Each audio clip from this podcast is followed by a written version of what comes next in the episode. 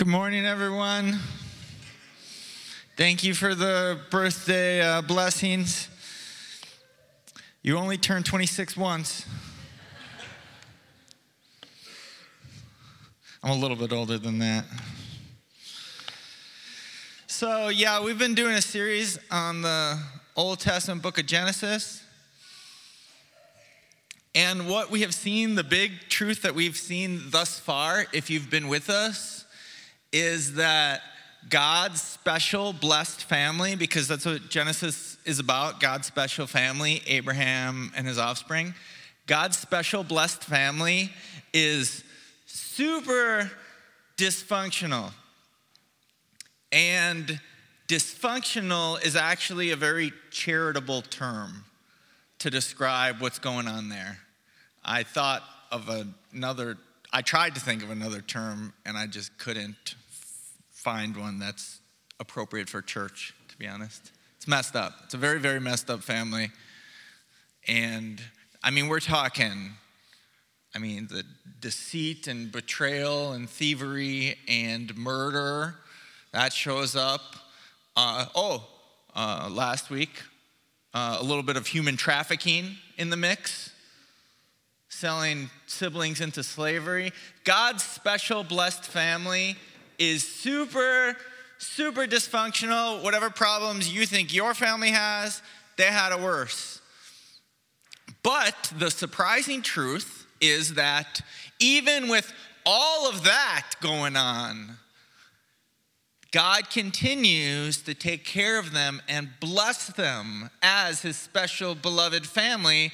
And you got to be asking the question why. That's what should surprise you as you're reading through the book of Genesis. Why does God continue to put up with this lot?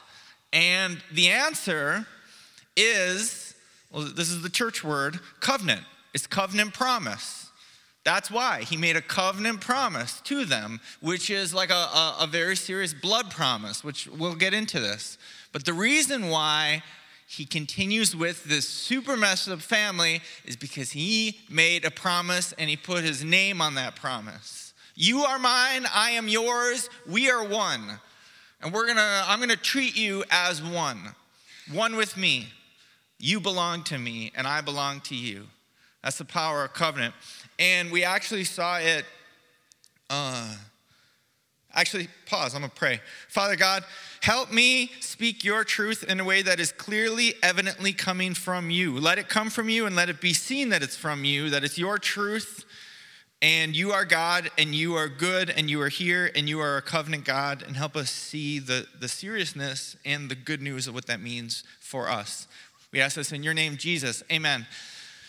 So God made a covenant promise with them, and that's between them and God, but it's more than just between them and God.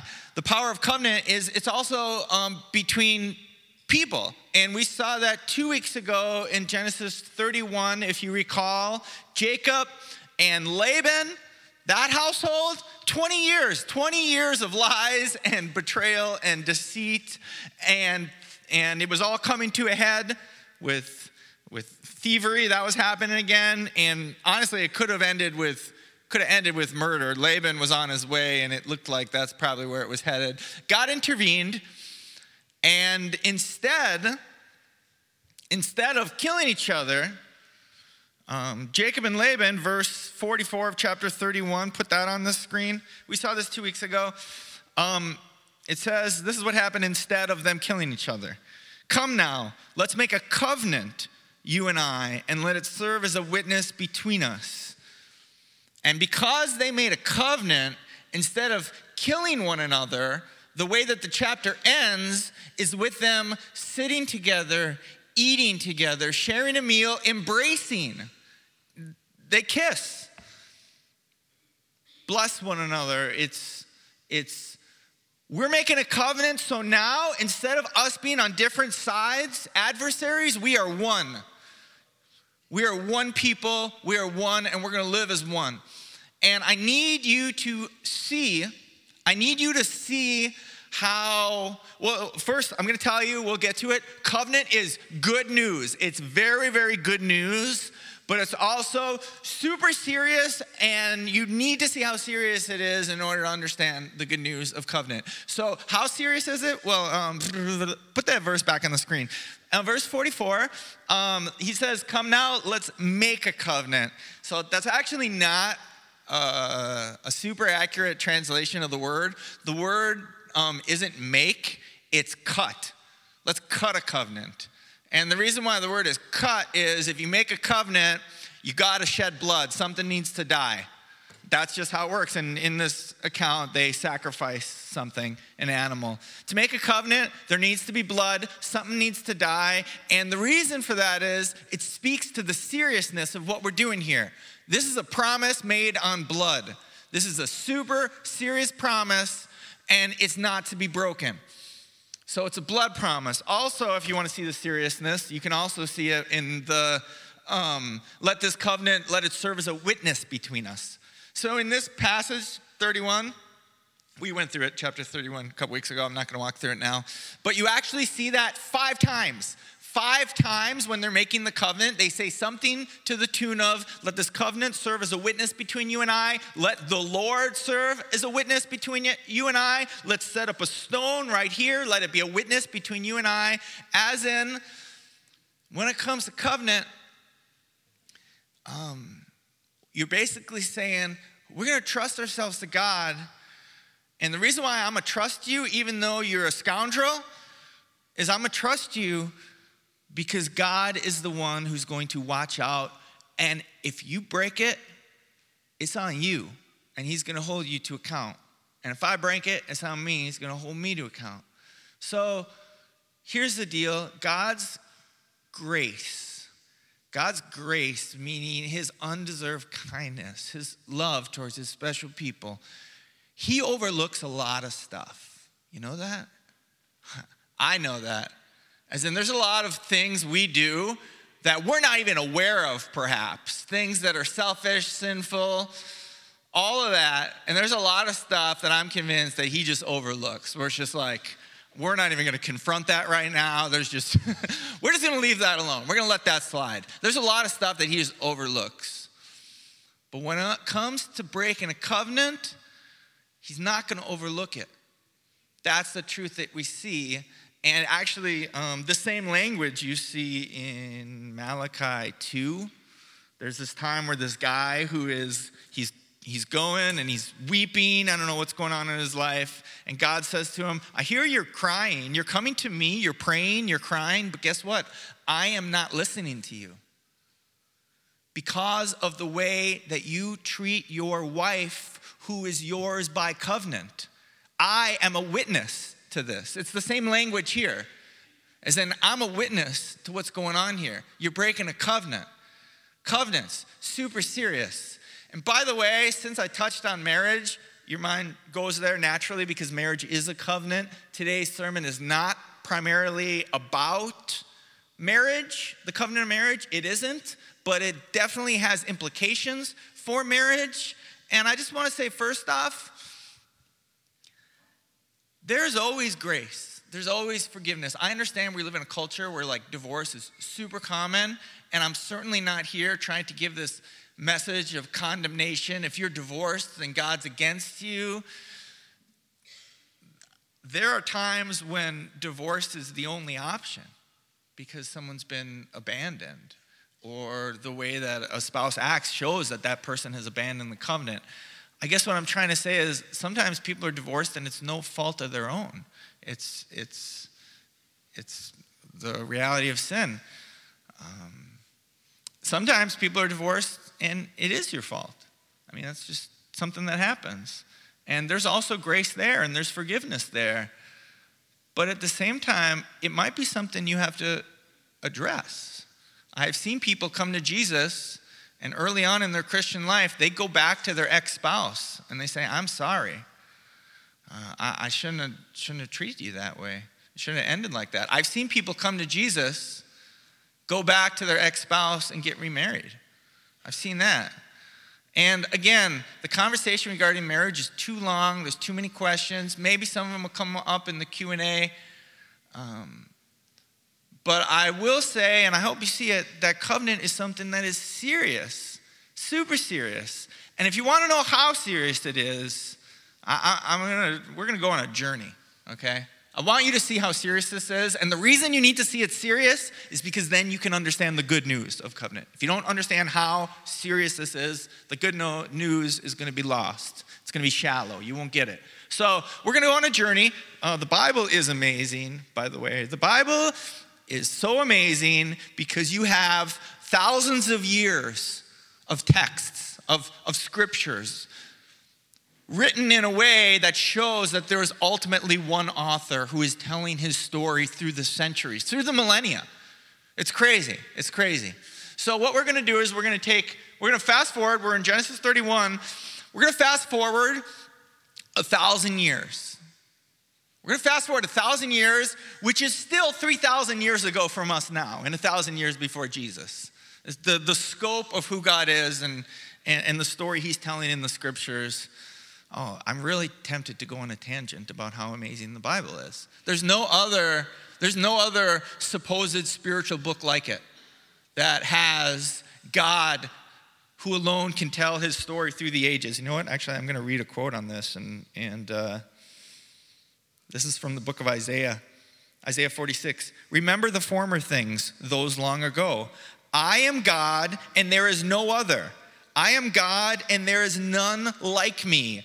I make known the end from the beginning, from ancient times, what is still to come. I say, My purpose will stand, and I will do all that I please.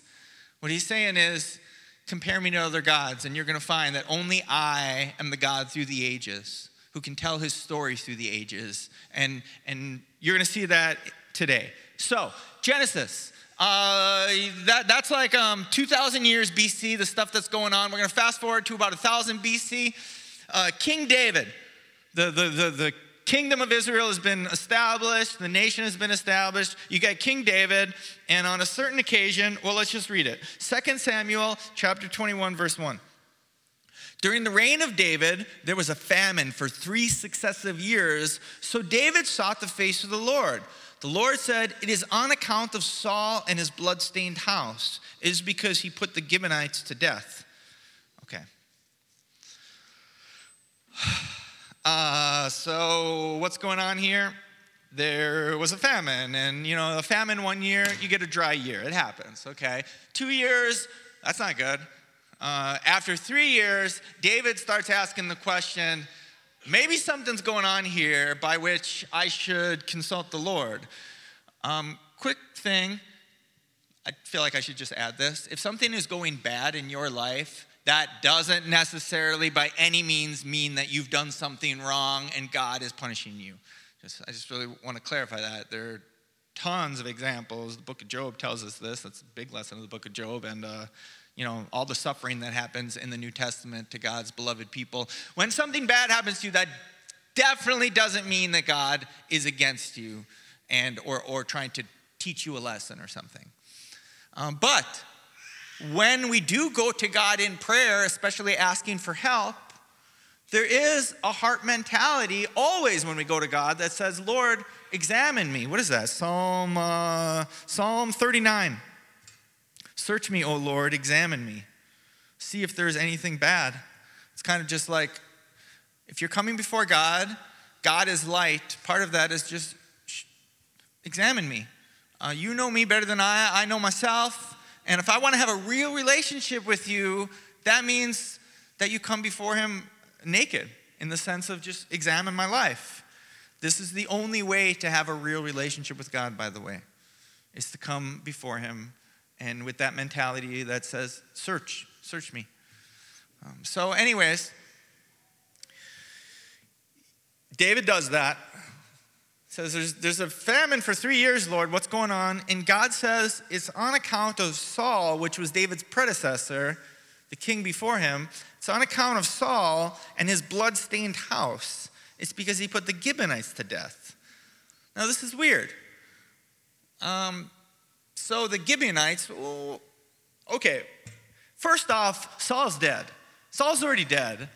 Second off, in the books of Chronicles and Kings and, and 1 Samuel and 2 Samuel, there's a ton of killing going on. There's, a, there's wars, there's murder, there's all sorts of stuff.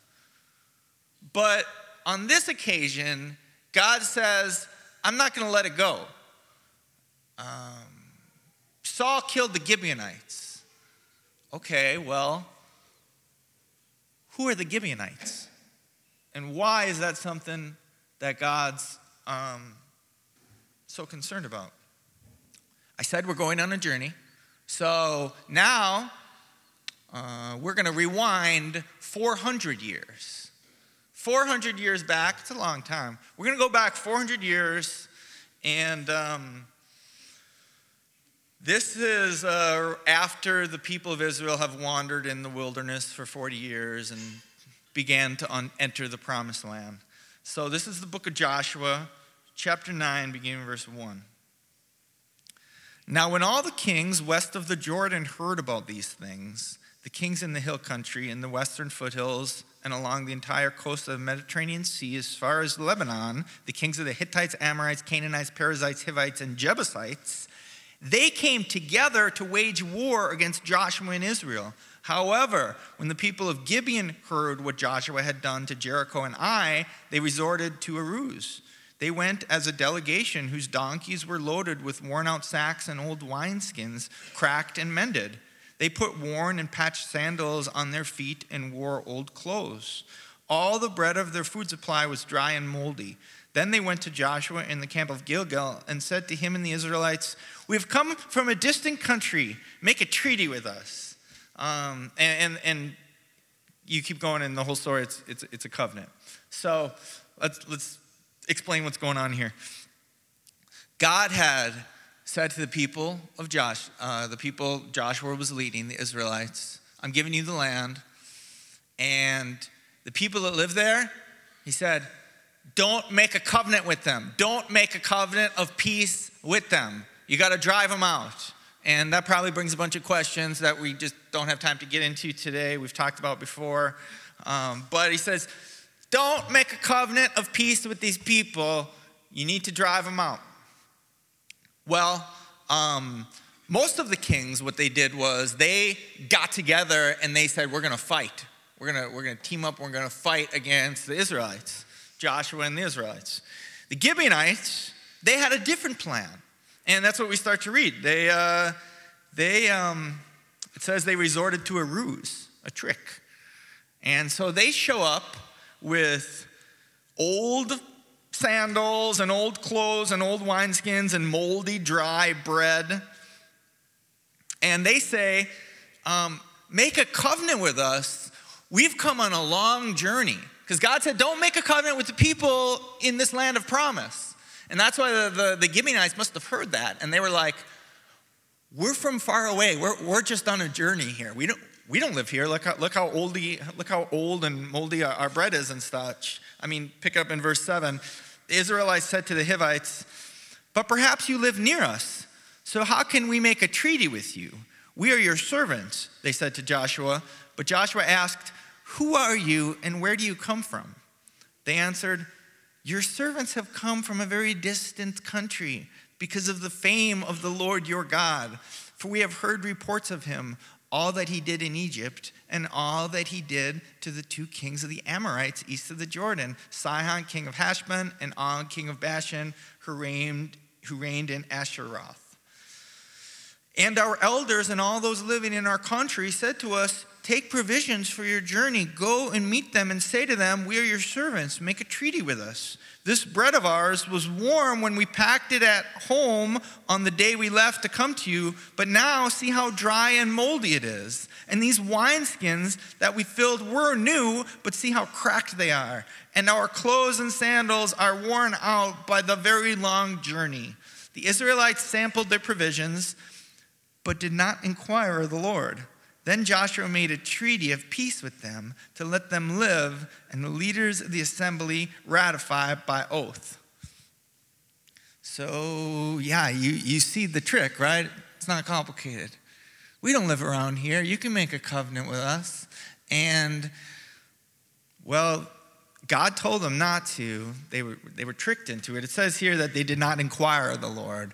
And I suppose you could probably make a big message about how uh, you should really inquire of the Lord before making a big decision, especially something as serious as, you know, a promise, a, a covenant. But that is another sermon for another time because that's not actually the main point with the story of the Gibeonites. So they tricked him. They tricked him and they made the covenant.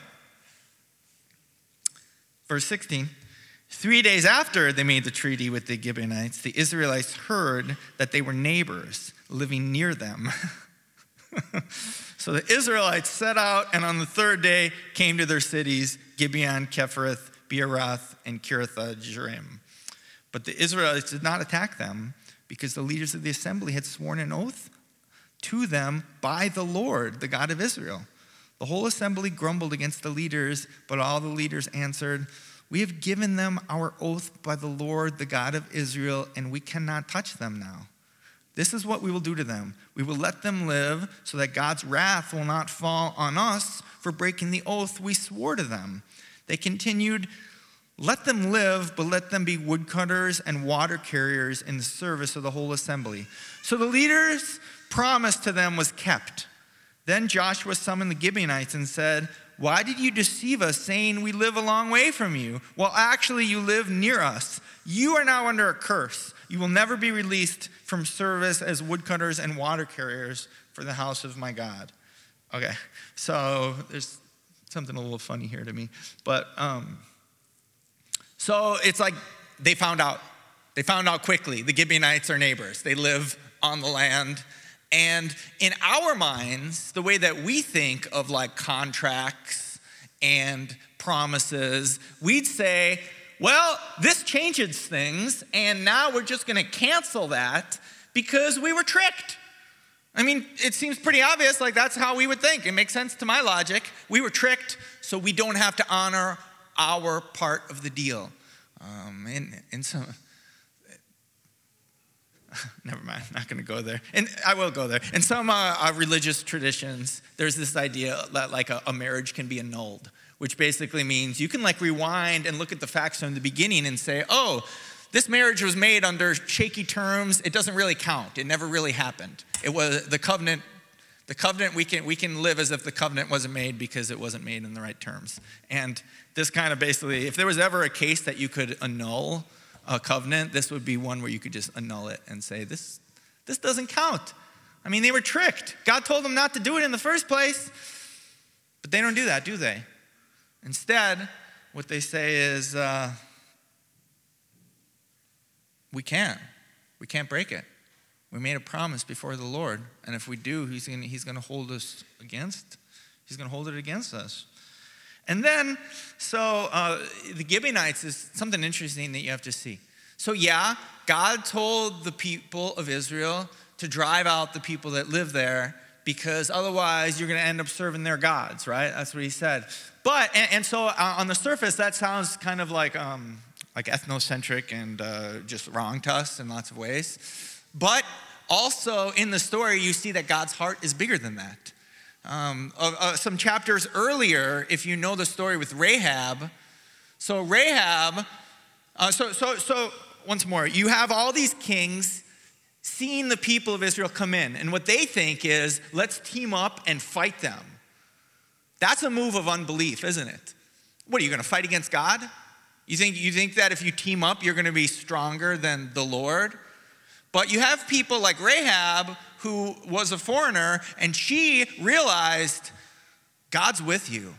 So instead of fighting you, I'm gonna join you. Can I join you? And she used actually deceit in order to join the people of Israel, and she became blessed. Actually, she's one of Jesus's ancestors. Um, she's a, I think the, she's, she's, I think one of the great great great grandmothers of King David also. So you have that. That's some chapters earlier, and here again, you have the people of the land, the Gibeonites. And yeah, the people of Israel coming in, but instead of fighting them, they act with faith and they say, God is with you. So I want to join you. I want to be part of what God is doing. They acted with faith. And so what was funny to me is reading this, um, Joshua says to the Gibeonites, okay, all right, we made a covenant. We can't kill you, but now you're under a curse, and now you have to serve the house of God. Um, basically, you got to be woodcutters and wear water carriers for the house of God, which is like the temple. So basically, it's like, no, we're not going to kill you. Instead, you have to serve the Lord. And the Gibeonites who have faith, you can bet they were like, deal, I'll take that deal. So you're saying that I get to, this is not a curse, is what I'm trying to say. This is a privilege to be part of God's temple, to be part of his family. Yeah, you're gonna serve. That's part of it. And beloved, all of this, all these stories, this, this, this story told through the thousands of years, the millennia, the centuries, all that, it's about Jesus and his, his covenant with us. Do you understand how this works? We're enemies of God in our sin. Scriptures will tell you that. The New Testament will tell you that. In our hearts, we're enemies. But Jesus came, and the idea is come and make a covenant with Him, make peace with Him, become one with Him. And you know what it means? Even tricksters like that, like us, people who have hearts filled with deceit. We become one with Him and we become His servants. That's how it works. Just like the Gibeonites, we become his servants, serving the house of God. And at that point, the house of God was the temple. But for us, what is the house of God? It's, it's the church, not, not the building, not, the, the, not the, the legal institution, but the family of God. We come and we serve one another. We who are far off have been brought near. And we've been brought near to be part of this special family, and we've become his servants. That's part of the covenant. We've become his servants to serve his special people as one, as one people.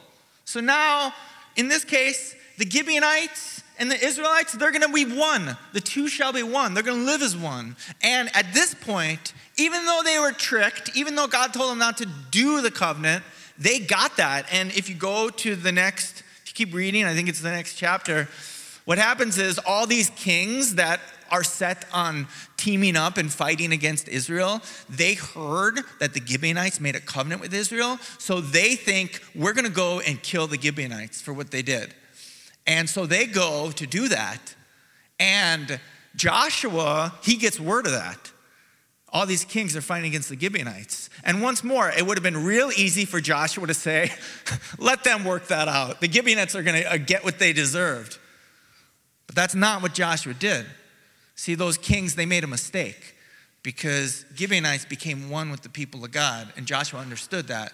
So when the Gibeonites were attacked, Joshua said, These are our brothers, these are our sisters. And they went and they destroyed those kings. They put them to shame. This is the good news of covenant. The two shall become one. Adversaries becoming one. Um, sinners becoming one. It's, it's, it's, about, it's about us and Jesus. That's what it's really about. And so we fast forward once more to where we were, 2 Samuel 21, verse 1 and 2. Let me, let me read this again. So this is again 400 years after that uh, Gibeon deception. During the reign of David, there was a famine for three successive years. So David sought the face of the Lord. The Lord said, It is on account of Saul and his bloodstained house. It is because he put the Gibeonites to death. The king summoned the Gibeonites and spoke to them. Now, the Gibeonites were not part of Israel, but were survivors of the Amorites. The Israelites had sworn to spare them, but Saul, in his zeal for Israel and Judah, had tried to annihilate them. All right, I'm gonna bring this home a little bit because this part is just crazy to me. This is crazy.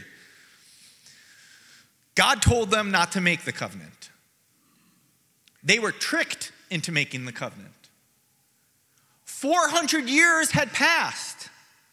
Saul breaks the covenant and God holds it against them. That's crazy to me. And what that communicates to all of us is that God takes covenants pretty seriously. It's not something that he's just going to let it go. Why is that good news? It's very good news. Why is that good news? Because he's made a covenant with us in Christ. He's made a covenant with us. I will never leave you nor forsake you. I am yours, you are mine. And as a Christian, sometimes you lie in bed and you become aware, you know, you have that, Lord, search me, seek me. You have that nakedness before God.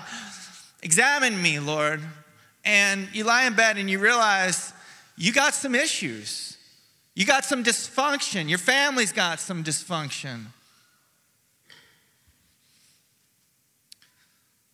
But is your sin so great that the God of covenants is going to break a covenant? I can tell you it isn't. If 400 years, 400 years and a tricked covenant that they never should have made, and God, who is a covenant God, is still not going to let that go, let me tell you, God, who is a covenant God, is not going to waver on his faithfulness to his promise to love us and bless us and be with us. He's not going to waver because of our sin, as great as it may be because the covenant is greater and he's a covenant God. That's good news. Sometimes I lie in bed. Sometimes I lie in bed and I honestly have a, a, a, storm going on in my mind of everything that I just need help with and everything that I feel bad about or worried about. And there's just this peace. God is a covenant God, and, I, and, and two of us are one. He's with me, and He's faithful. He's not going to break it. It's a covenant. It's a good news of covenant. We've been made one. Uh, uh, actually, let's, let's jump to the New Testament, Hebrews chapter 10, uh, beginning verse 15. The Holy Spirit also testifies to us about this, for he says, This is my covenant I will make with them after that time, says the Lord. I will put my laws in their hearts and I will write them on their minds. Then he adds, Their sins and lawless acts I will remember no more. And where these have been forgiven, sacrifice for sin is no longer necessary. Therefore, brothers and sisters, since we have confidence to enter the most holy place by the blood of Jesus, by a new and living way opened for us through the curtain, that is his body, and since we have a great priest over the house of God, let us draw near to God with a sincere heart and with the full assurance that faith brings, having our hearts sprinkled to cleanse us from a guilty conscience and having our bodies washed with pure water. Let us hold unswervingly to the hope we profess, for he who promised is faithful. So, God Himself has cut a covenant with us. I tell you, a covenant, there's got to be blood if you're going to make a covenant. And, and, and who was cut? I mean, that's the new and living way open for us through the curtain. That is His body. Jesus, His death, the blood of Jesus. That's how serious God's promise is with us. And the good news is he's, he's faithful. What is his promise? What is his covenant promise? This is the covenant I will make with them. I will put my law in their hearts and write them on their minds. Their sins and lawless acts I will remember no more. My promise is I'm going to forgive them. They're going to be mine. That's the great promise that we have in Jesus whose blood was shed to pay for our sins and to seal, to ratify God's covenant promise with us. And now the two shall be one um, Him and us, and, us in Him. Hallelujah. But with all covenants, there is a warning. With all covenants, there's a warning of, of breaking it. And for that reason, we need to keep reading. Verse 24. And let us consider how we may spur one another up toward love and good deeds, not giving up meeting together as some are in the habit of doing, but encouraging one another, and all the more as you see the day approaching. If we deliberately keep on sinning after we have received the knowledge of the truth, no sacrifice for sins is left, but only a fearful expectation of judgment and of raging fire that will consume the enemies of God. Anyone who has rejected the law of Moses died without mercy on the testimony of two or three witnesses how much more severely do you think someone deserves to be punished who has trampled the Son of God underfoot, who has treated as an unholy thing the blood of the covenant that sanctified them, and who has insulted the Spirit of grace? For we know him who said, It is mine to avenge, I will repay, and again the Lord will judge his people. It is a dreadful thing to fall into the hands of the living God. So that's kind of serious, isn't it? Um, and I feel like I should probably do my best to explain this and how it fits into the fact that we are in covenant with God. He had said, that he's going to remember our sins no more and that we'll have forgiveness. That is the covenant promise that we have. And so, what is our duty as far as to remain in this covenant? Our duty to be faithful is simply to believe in him. Um, and as we believe in him, he lives through us. And a huge, huge part, a central part of this covenant, as I've said, is to become one. We become one.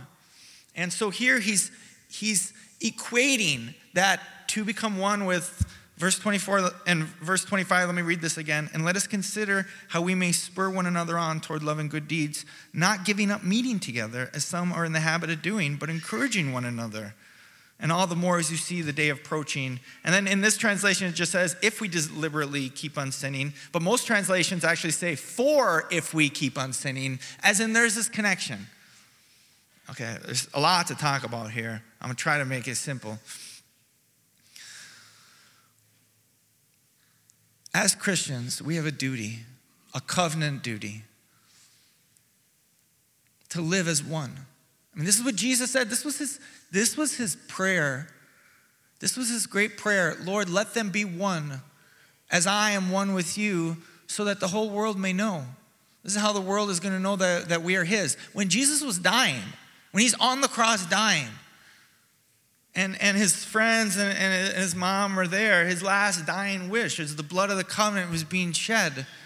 And he, and he said, Behold your mom. Behold your mother. As in, now this is your mother. Behold your son. Now this is your son. Now you are family. That's my dying wish, is that you would live as family, that you would live as one. This is the covenant promise. So, our primary way of living out as God's special people is to live as one people.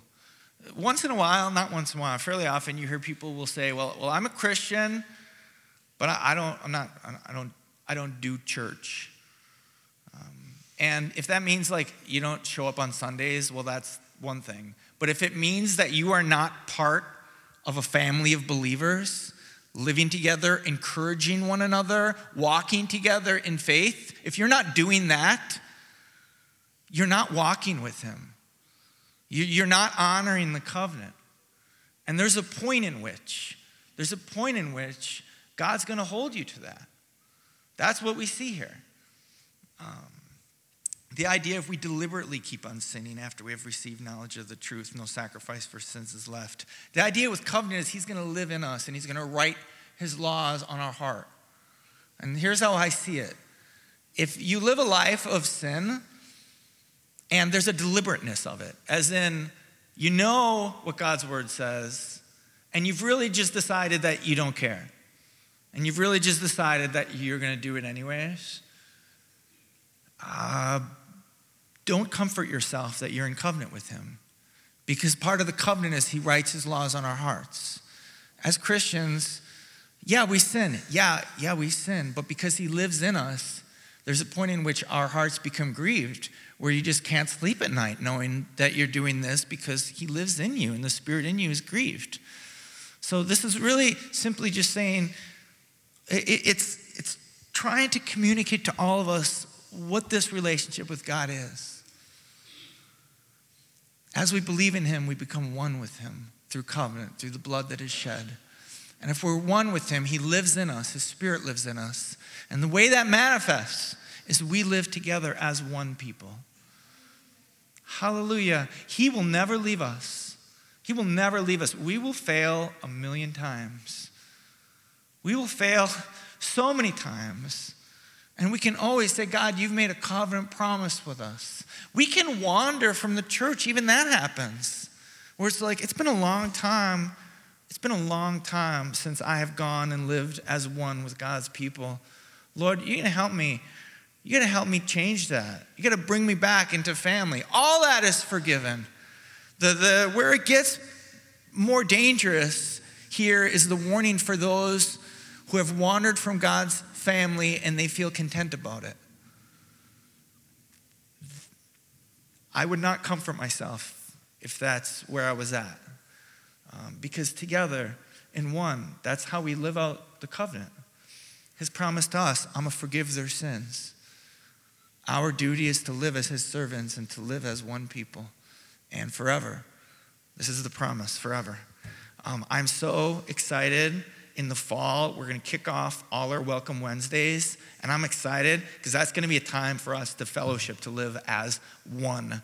And the world's going to know. So Jesus said, so that the world may know that they are mine. We're going to experience a oneness. I believe this. We're going to experience a oneness that's going to testify to the fact that God is with us.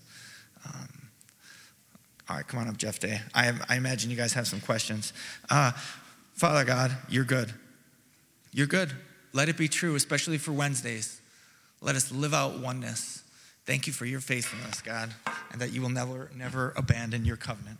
Amen.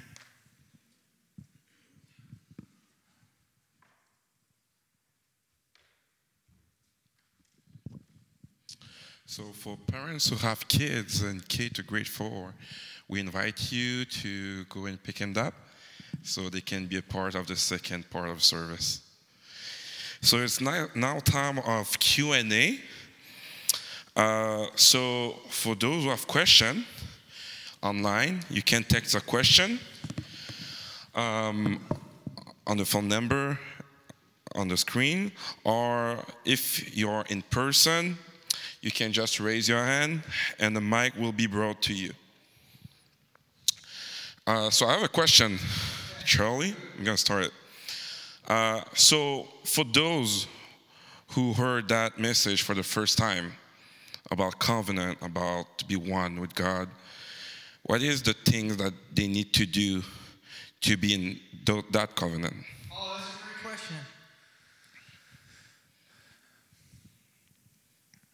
For those who received him, for those who believed in his name, he gave the right to become children of God. Um, there's a message that Jesus died for our sins and he rose from the dead, and sinners are welcome. Um, deceivers are welcome. Um, manipulators are welcome. The, the sexually immoral, welcome. Um, all are welcome. And what you need to do is believe in him. To enter into covenant is something that you do in your heart, where you say, All right, Lord, I want you. I'm yours. You are mine. It's an act of faith. By faith, we enter the covenant. Um, it's simply something we do by believing, believing that, that, that He is there. Um, in some traditions, the, they'll encourage people to say something called like the sinner's prayer, where you say, God, I, Lord, I confess to you that I'm a sinner, and I've heard that you're a Savior. Come into my life. And that might be helpful for you to do something like that. Um, but it, it's something that happens on a, on a heart level where we believe in Him. Thank you. Is there other question? Adel's got a question. Oh, there's a question on the right.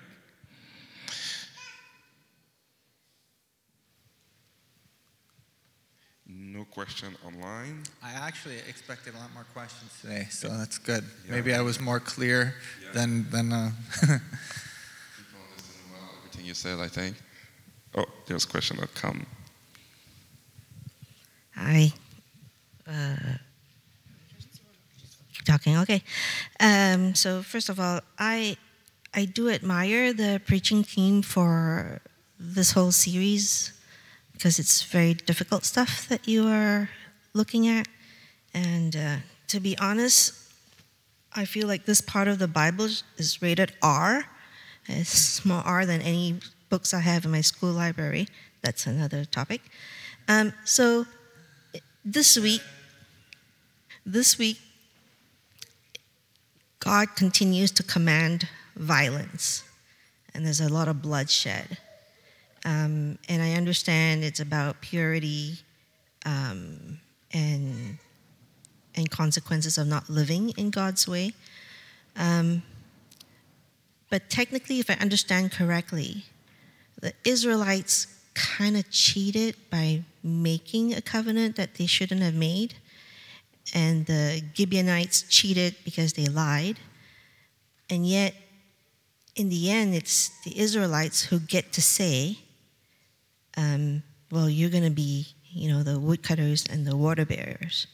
So I have difficulty in my 21st century mentality thinking, how is this a privilege to let another man or human determine that my life is of servitude? And I guess I'm thinking a little bit about residential schools, about slavery, racism. So I don't know how to reconcile that. Yeah, yeah. And then No, I have a second I- question. I get it. So, a couple things. That's a. Um, so when the Gibeonites, yeah, became in covenant with them, and they said, "All right, you're going to serve us." yeah, that. When you look at the Old Testament, there are many ways in which God enters into dysfunctional families and dysfunctional people. And throughout history, when a nation would come and invade another nation, it's like, now you're gonna be our servants, now you're gonna be our slaves. Like, all these things, like we talked about, if you remember the conversation with polygamy, that was a common thing. All these things people are doing that are just a result of fallen sinful nature, God enters into this, right? He enters into it, and instead of like from the outside changing people, instead, he's working out his story to change people from the inside and to change hearts. And so eventually, people like, and, and, and that comes into a climax with Jesus and us being born again, and how after people are born again, they start to understand love your neighbor, don't make them slaves, um, don't take multiple wives, I'm hurting my first wife, things like that. Um, but so, what God has done often in the Old Testament, the way I see it, is He takes these very fallen human institutions and He's telling His story through them. So, this is absolutely not God. Um, this is absolutely not God putting a stamp of approval on taking the Gibeonites as slaves, but we can still see we can still see through these messed up people God pointing to the truth that is not messed up. Just like, uh, so that, that's how I make sense of that. There's a lot of things that, that God does that, or a lot of things that happen in that story that, So the, the issue is, I guess, in 21st century, there are still people living in that kind of judgmental, militant mentality. So h- how do we avoid going in that direction? Because you're hearing a lot of othering of others. It's us, them, other. So number one, how do we avoid going there? And number two, is it our place then when we see grace? Um, is it our place to call out such judgmental, ethnocentric mentalities? yeah, I mean, uh, our command is, is to love one another. And when we see, um, what is it? If, if you see a brother caught in sin, you know, you should speak to them um, and, and try to bring it to light. If we see Christians, especially, committing injustice, I don't think staying silent is a good thing, uh, for sure. Go ahead.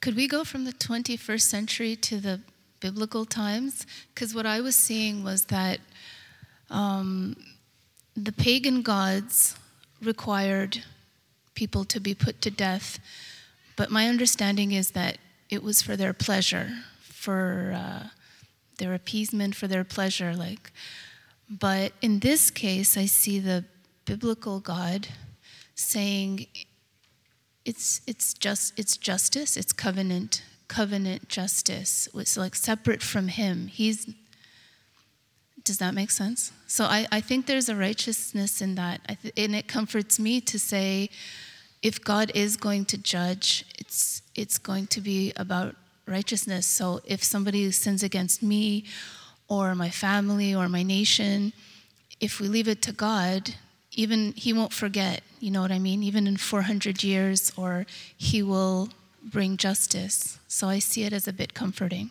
What does that uh, what do you would that be a way to look at it?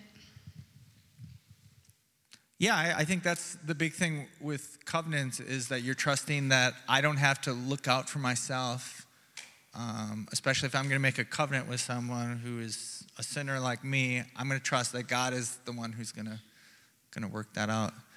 Once more, with the Old Testament, there's a lot of unanswered questions, and to be totally honest, what happens after?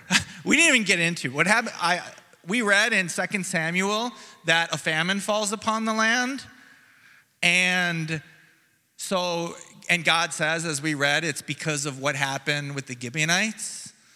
If you want to be challenged, read the rest of 2 Samuel 21 or 22 because I originally was going to walk through that, but I realized there's so many questions that this is just, and things that I haven't even made sense of, to be totally honest. But there are things in the Bible, especially in the Old Testament, that will challenge you. There's stuff in the New Testament that will challenge you. And sometimes you just have to do the best you can with it. And at the end of the day, say, God, you're God, I'm not. I wouldn't have wrote the story this way. I wouldn't have had it play out this way, but I trust that you're God and I'm not. And I also know who you've revealed yourself to be in Jesus. Because in Jesus, the fullness of God has been made known. And that's where we can see God in the fullness of truth, um, the one who would lay down his life and love for his people. Okay, last question. Um, so one that we have online. When two people get married, is it's a covenant before God. When one of them walk away from the marriage covenant, does still person blessed by God? Is that person still blessed by God Yep. if they walk away? Yep. It's a good question. So in Malachi 2, God says, I'm holding this against you because the way that you've treated your wife.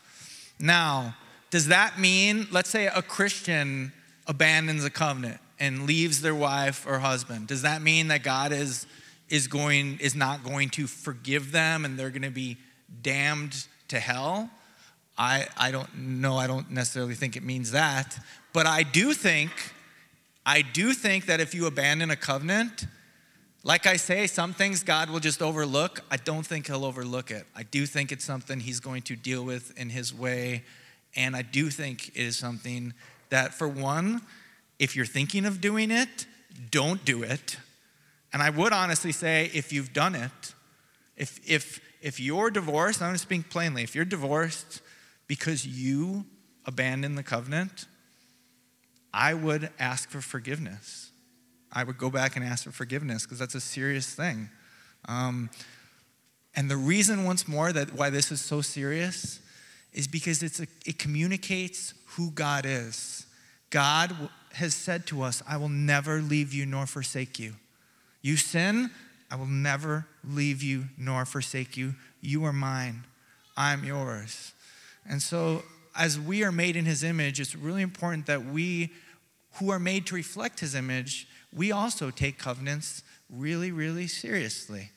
Um, so, once more, I really, I don't bring that up to give a message of condemnation. I really prayed about this because I knew talking about divorce, um, marriage, which was not primarily the message today, but I knew touching on this has the ability to, to hurt people because a lot of people have been affected by divorce. It's something in our culture. And I certainly don't want to give the message that if you're divorced and it is your fault, that there's no hope for you or God has cut you off or anything like that. I don't want to give that impression because God always is he's so full of grace and forgiveness and love. But at the same time, I do want you to see a covenant is something that is super, super, super serious. And um, and it is something that if you feel like you've abandoned a covenant, that you're really going to want to do everything you can uh, to, to honor that. Because in Samuel, God held them to it, even though it was 400 years later and it was a covenant they shouldn't have made. Um, because once more, this is about his relationship to us. He's made a promise, and he is never going to break it.